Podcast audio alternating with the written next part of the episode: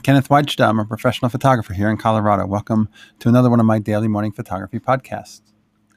So, do you have a ball head underneath all of your tripod heads?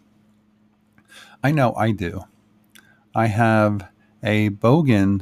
It's a ball head that is like the kind that mounts underneath the tripod head so that you can level the tripod without having to move the legs.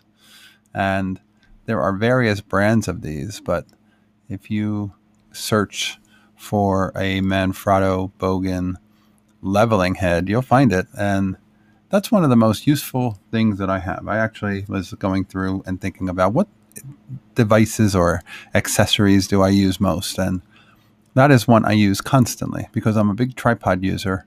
I always like using a tripod when I can with medium format or large format film and well, I certainly need it for large format. And then when it comes to setting up a video camera, you can't do a pan without the camera going all askew if it's not level.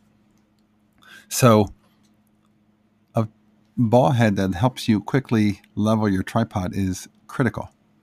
And some video tripods, like the ones from Miller and Sachtler, those all come with ball heads, those are standard because everybody knows that in that business you need to have a leveling tripod. But it might not be available on your tripod, but the head comes off your tripod and you can add that in between. And that is one thing that you will not ever regret buying. So if you don't have a leveling head, try one out. See what you think.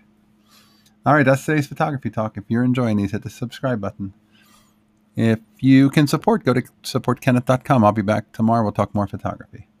As always, here's to good light.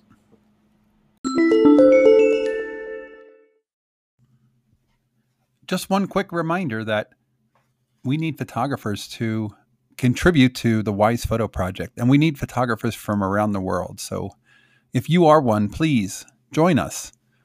Find out information and what it's all about at thewisephotoproject.com.